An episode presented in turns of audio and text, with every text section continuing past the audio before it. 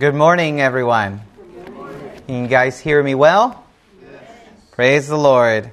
I just want to start this morning thanking the Lord for His goodness and for His mercy. Because every single one of us that is here is a miracle that we are here. God knows that many of us are battling health issues, and many of us are battling different situations that maybe are family related or maybe are uh, relationship related. Um, but it is by His grace that we are here. God wants to have an encounter with us this morning. It's His, it's His interest that we would come to Him and that we would listen to His voice. So, with that in mind, let's just bow our heads one more time and ask God's blessing on His Word. Our Father in heaven, we're just asking you at this very moment that you would come down and abide with us and be with us. Lord, as we study your word, we just want to invite you to be in this room and this place. That all distractions and all things that are keeping us away from you may cease, that we may only focus on Jesus. Is our prayer in Jesus' name. Amen. Did you know that from all the animals, the African impala can jump a height of 10 feet and cover a distance of 30 feet? Yet this magnificent creature can be kept in an enclosure in a zoo with it only a three foot wall. And you ask, why is, how is this possible? How can the enclosure for, for only three feet keep the impala from jumping? because the animal will not jump if it cannot see where their feet will land. In our daily walk with Jesus, faith is the ability to trust what we cannot see.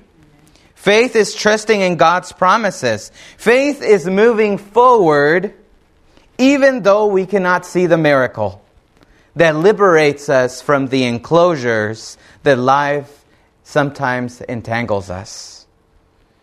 When we have faith, we continually are relying on Him and not relying on ourselves. In our walk with Jesus, even though we cannot see to the other side, even though we experience moments where we feel powerless, even though we feel hopeless, even though we feel there's nothing we can do to help our own situation, Jesus is calling us to believe. Jesus is calling us to have faith, not just any kind of faith, but unconditional faith. We have to believe and live a life that relies more on Him and less on ourselves, to live a life that wholeheartedly takes Him at His word, a life of unconditional faith. And you asked this morning, but Pastor, what, what is a life of unconditional faith? It's simply complete dependence on Him.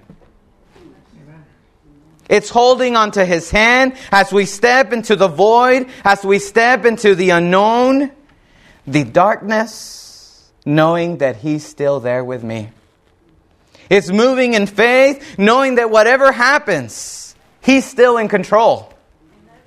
Many times we have this mentality that if God really loved me, He would certainly do this for me. I wonder how many times that we thought that thought has flickered into our minds and we think and we look around and we look at our circumstances and we begin to wonder whether God loves us because if He really did, things would be very different.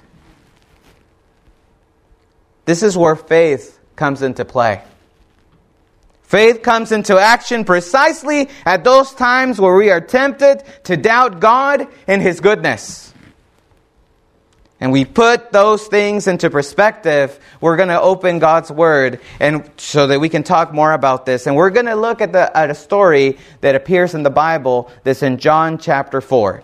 Many of us are familiar with John chapter 4 because of the story when Jesus was speaking to the Samaritan woman. But did you know that there's also an extraordinary story that comes after that story? Many times we overlook that story. Many times when we look at John chapter 4, we only look at the first part of John chapter 4 and we look at the Samaritan story. But we our story really starts in verse 43. And this is the story when Jesus heals an officer's son. And verse 43 starts that after two days he left Galilee. Who is he in the story? Thank you. Verse 44 Now Jesus himself had pointed out that the prophet had no honor in his own country. And it's interesting to me as we're going through this verse, verse 43 says that after two days, remember what we were talking about? Earlier in this chapter, Jesus was where? In Samaria. Now, John is pointing to us that Jesus now is where? In Cana. So Samaria, Samaria is down, and Cana is up north, northeast. So after two days, after the events recorded in Samaria, Jesus goes back to Cana, about eight miles further north of Nazareth. And verse 45 says that when he arrived in Galilee, the Galileans welcomed him. And they had seen all that he had done in Jerusalem in that Passover festival, for they had also been there. It's interesting to me that John uses this phrase that the Galileans welcomed him. Where was Jesus from? Although the reception seemed genuine, Jesus was not honored by it. Why do you think that Jesus was not honored by it? Because he knew their intentions, he knew their attitude. Beloved, we cannot hide from Jesus. He knows our hearts, He knows who we really are. If, if we're coming to Jesus with false pretense, with false intentions, He really knows who we are. We can fool one another but we cannot fool Jesus. And I wonder if sometimes we also have the same attitude as the Galileans. We approach Jesus, we come to Jesus, we welcome Jesus, we come to church, we volunteer, we give our time, but where is our heart? Where is our intention? Are we just Christians or are we continually growing in Christ? And having seen this, John says that that phrase really is just describing the incidents that had happened in Jerusalem that took place at the Passover. And what are the things that took place during that Passover in Jerusalem? Well, people were seeing signs and wonders. And it's interesting that John uses this phrase, signs and wonders, just to denote miracles. Whenever John uses signs and wonders, what he's really saying is miracles. So the, we have these people, these Jews, coming in, seeing Jesus with all the signs and wonders that he's performing, and therefore, after they see all these signs and wonders and they see all these miracles, what is the consequence of that? They believe. I wonder how many times we also have that same mindset. What happens to our faith when we don't see the miracles happening in our lives? Maybe it's very easy for us to believe once the miracles come afterwards. Anyone can believe. If we see the miracles, then I believe. But what happens to our faith when we don't see the miracles and I desperately, Jesus, I just need a miracle. I can't, I, this is not going to happen. What happens to our faith? Maybe our biggest problem is not, though, that we believe that God knows about it and He can fix it. We don't believe that he will resolve it, that he will resolve it in the way that we would like it. Because it's easy to believe when we see the signs and the wonders, when we see the miracles, but do we believe even though we don't see the signs and wonders? Even though God answers my prayer, but not in the way that I want. Verse 46 says that once more, he visited Cana in Galilee, where he had turned the water into wine, and there was a certain royal official whose son lay sick at Capernaum.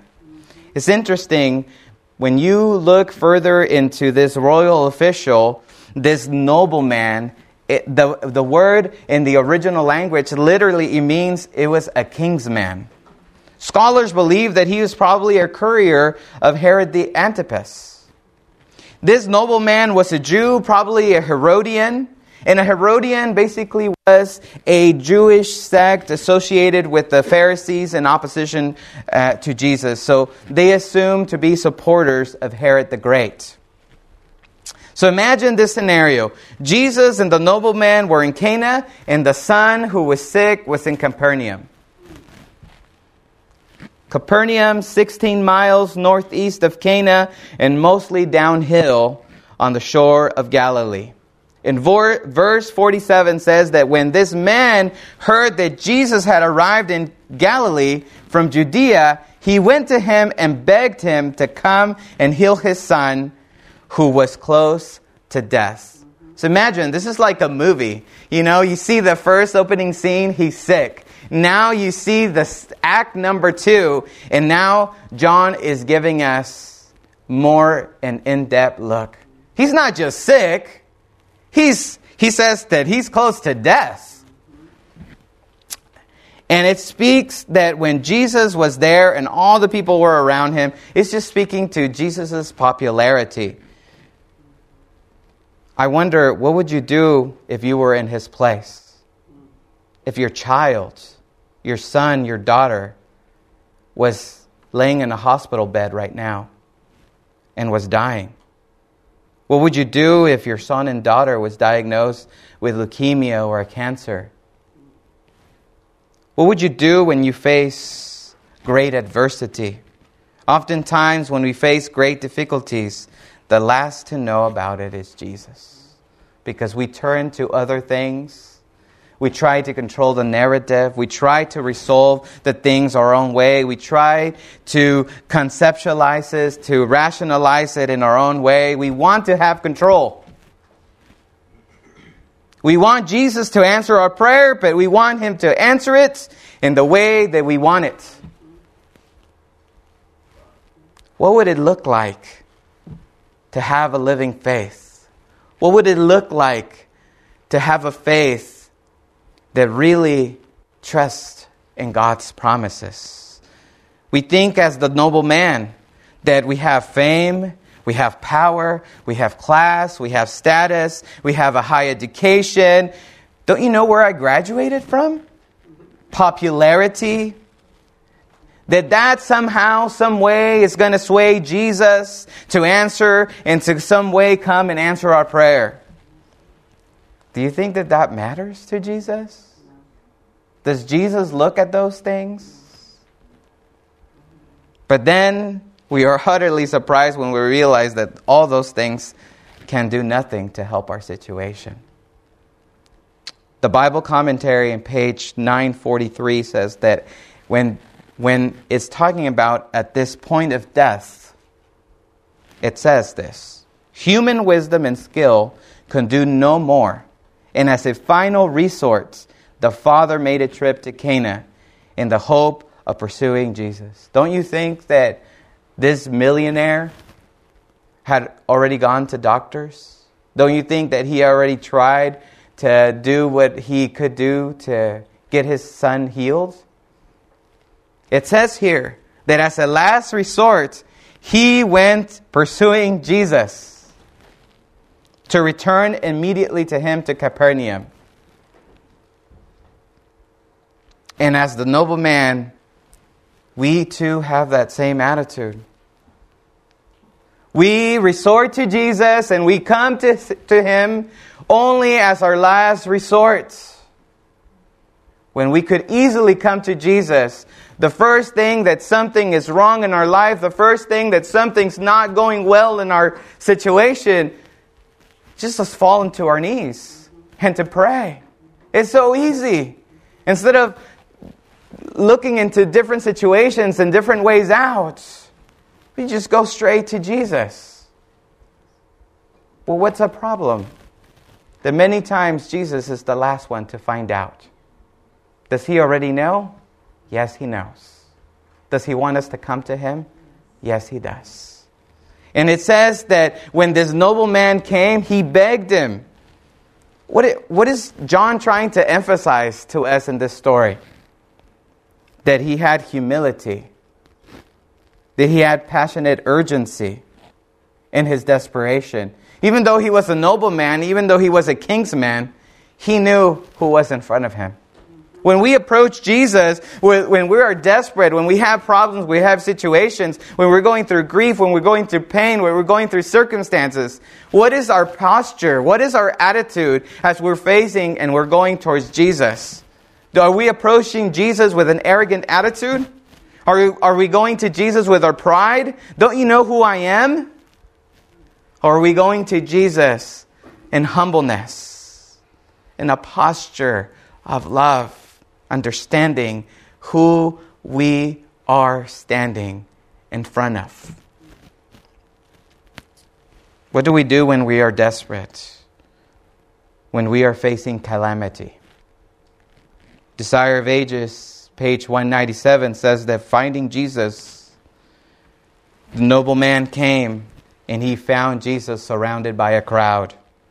For you see that this nobleman that had power, that had fame, that had money, he had arranged, the father had arranged a private interview with Jesus. But that didn't work.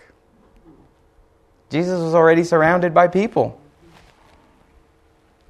And it says here in verse 48 that unless Jesus uttered these words, unless you see, he said, unless you people see signs and wonders, you will never believe. Those are harsh words coming from Jesus. Not just to them, but to us today as well. Verse 48, verse 48 basically, remember what we said about signs and wonders? Jesus is basically talking about miracles. And, and Desire of Ages, page 198, goes deeper and it says that the Father had made his acceptance to Jesus as the Messiah on a condition. I believe in you, Jesus. Yeah, you can be my Messiah. That's fine. But I'm going to put a condition. What's the condition? On granting his request. How many times we make promises to God? Are we faithful? Do we keep those promises? Oh, if you heal me. Oh, if you do this for me. I feel like our promises are like grains of they're like they're like ropes made out of a grain of sands. Because many times they just fall out, and we are not very truthful with our promises once those promises have taken place. So he said, I will accept you as the Messiah on the condition that you will grant me my request, thinking that Jesus would be more readily to comply to secure the noble man as a follower. Did you see the conception? Do you see the way in which human attitude to the depths that it goes to? If you grant me what I want, yes, okay, I will accept you as the Messiah. If, if, if, if, if then you have me as, as I, if, if I'm following you, then I can be one of your followers. But Jesus detected his insincerity. It says here, the nobleman's manner of speech and bearing, and he realized that his faith wasn't perfect. I'm not saying that he didn't have faith. I'm saying that his faith was imperfect. Because he did have faith. You know, didn't, didn't he, after all, go and search for Jesus? That took faith for him to go all the way to Cana and to search for Jesus. But it wasn't that the nobleman had no faith. He already had a measure of faith, but it was not perfect. Just as it was with the noble man of Galilee, Jesus requires us also to have unconditional faith before divine power can be exercised. The noble man's ideology stood on the premise that he would believe only if he could see. And just as Jesus required him to believe before he could see, he's inviting us to believe before we can see the miracles. Faith is that condition upon granting of certain requests that rest on a weak foundation. Because if our faith is resting based on us seeing the miracles and then believing, then our, then our foundation is resting on a weak foundation. We will fail under the circumstances. When God sees the best, not to grant what is desired, Jesus delayed answering the officer's request because the noble man was not ready. What did I say? Why did Jesus denied or halted or delayed answering the officer's request? Because he was not ready to receive what he was asking for. In his present frame of mind, he did not qualify to receive anything from the Lord until he realized his utter need. Isn't that moment when we humble ourselves, when we are desperate and we realize, oh Lord, I need you. I just need you. Many times we aren't ready to receive what God wants to give us because we haven't realized our utter need and dependence on Him. As missional citizens of the kingdom, Jesus is asking us to exercise unconditional faith. A faith that is not based on knowledge, because we can talk here this morning about faith, all that we want. But there's a difference between talking about faith and having a living faith. Many times our faith is conditioned to believe only when we receive.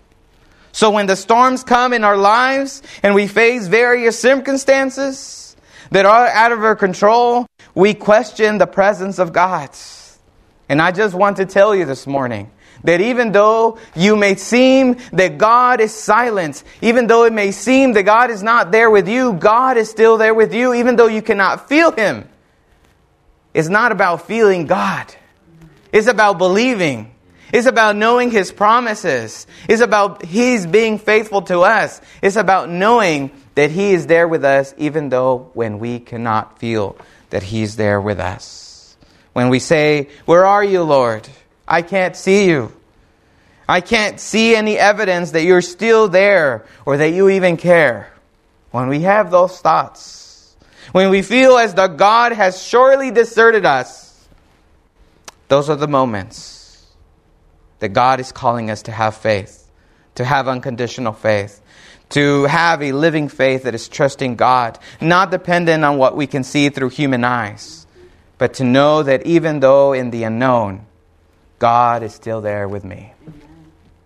Verse 49, before we go there, it says that in the story, we see that the purpose of the miracles was to produce faith.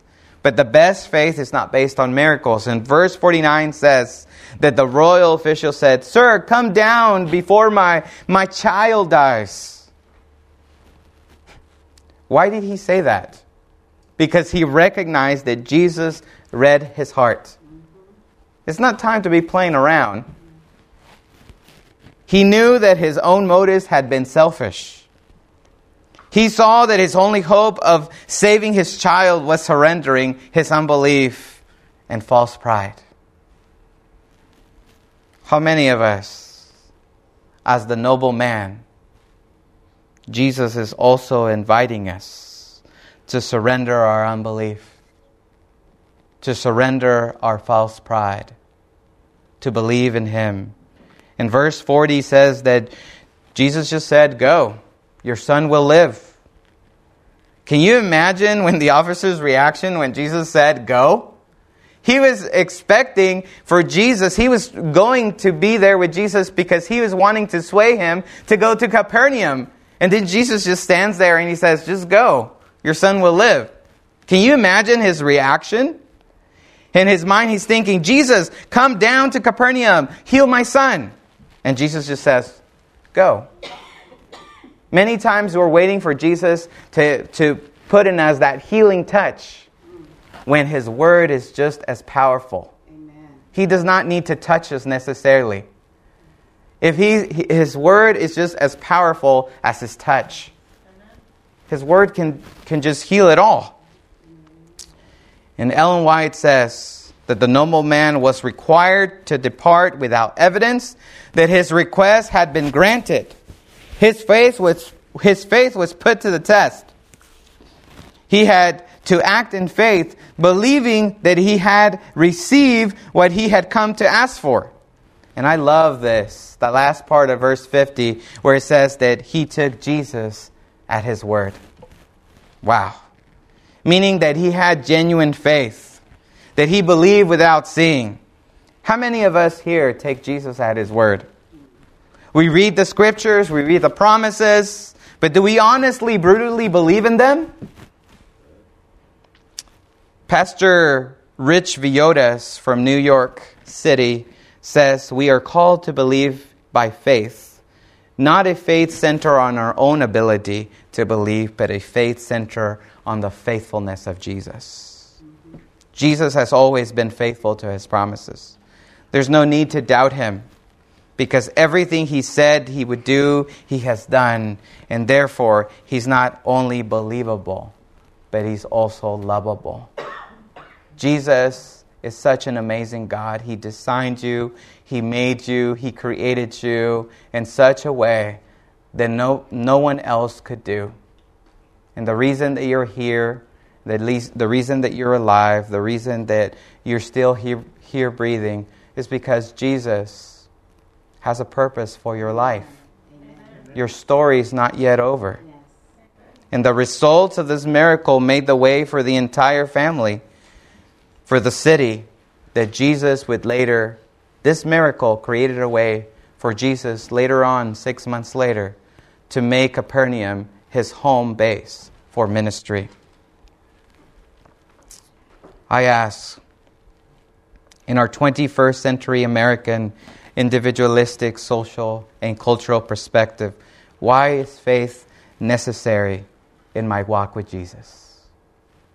Why does it even matter what we read today that happened over 2,000 years ago? How does this story conceptualize with my life today? How do the teachings of Jesus of Nazareth resonate in a pragmatic way in my life? Maybe it looks something like this exercising faith instead of mistrust, holding on to hope instead of fear, which leads to anxiety, growing each day in my walk with Jesus, studying His Word, praying, believing that God is in control, even though I cannot feel Him or see Him, because I'm trusting in His promises. I'm holding on to His hand, believing that He can see me through in the terrible days of the blitz, a father holding his small son by the hand ran from the building that had been struck by a bomb. And in the front yard was a shell hole. Seeking shelter as quickly as possible, the father jumped into the hole. Seeking shelter as quickly as possible, he jumped into the hole and held up his arms for his son to follow. Terrified, Hearing the father's voice yelling for him to jump, the boy replied, I can't see you. I can't see you. The father, looking up against the sky, tinted red in the burning buildings, called to the silhouette by his son. And he said, Jump! Jump! But the boy said, I can't see you. The boy jumped because he's trusted his father. In the same way, Christian faith enables us to face life or meet death not because we can see, but because we know that we are seen. Not because we know the answers, but that we are known. As we go through life facing grief, pain, rejection, depression, health issues, whatever that is for you this morning, fill in the blank. Anxiety, fear, disappointment, failure, stress Jesus is inviting you to draw near, to believe in Him. I want to have that kind of faith. Do you? If that's your desire, I would like you to stand up as we sing hymn 526. Because he believes I can face tomorrow. Because my Jesus lives, all fear is gone. Because he lives, is that he holds the future that makes life worth living for.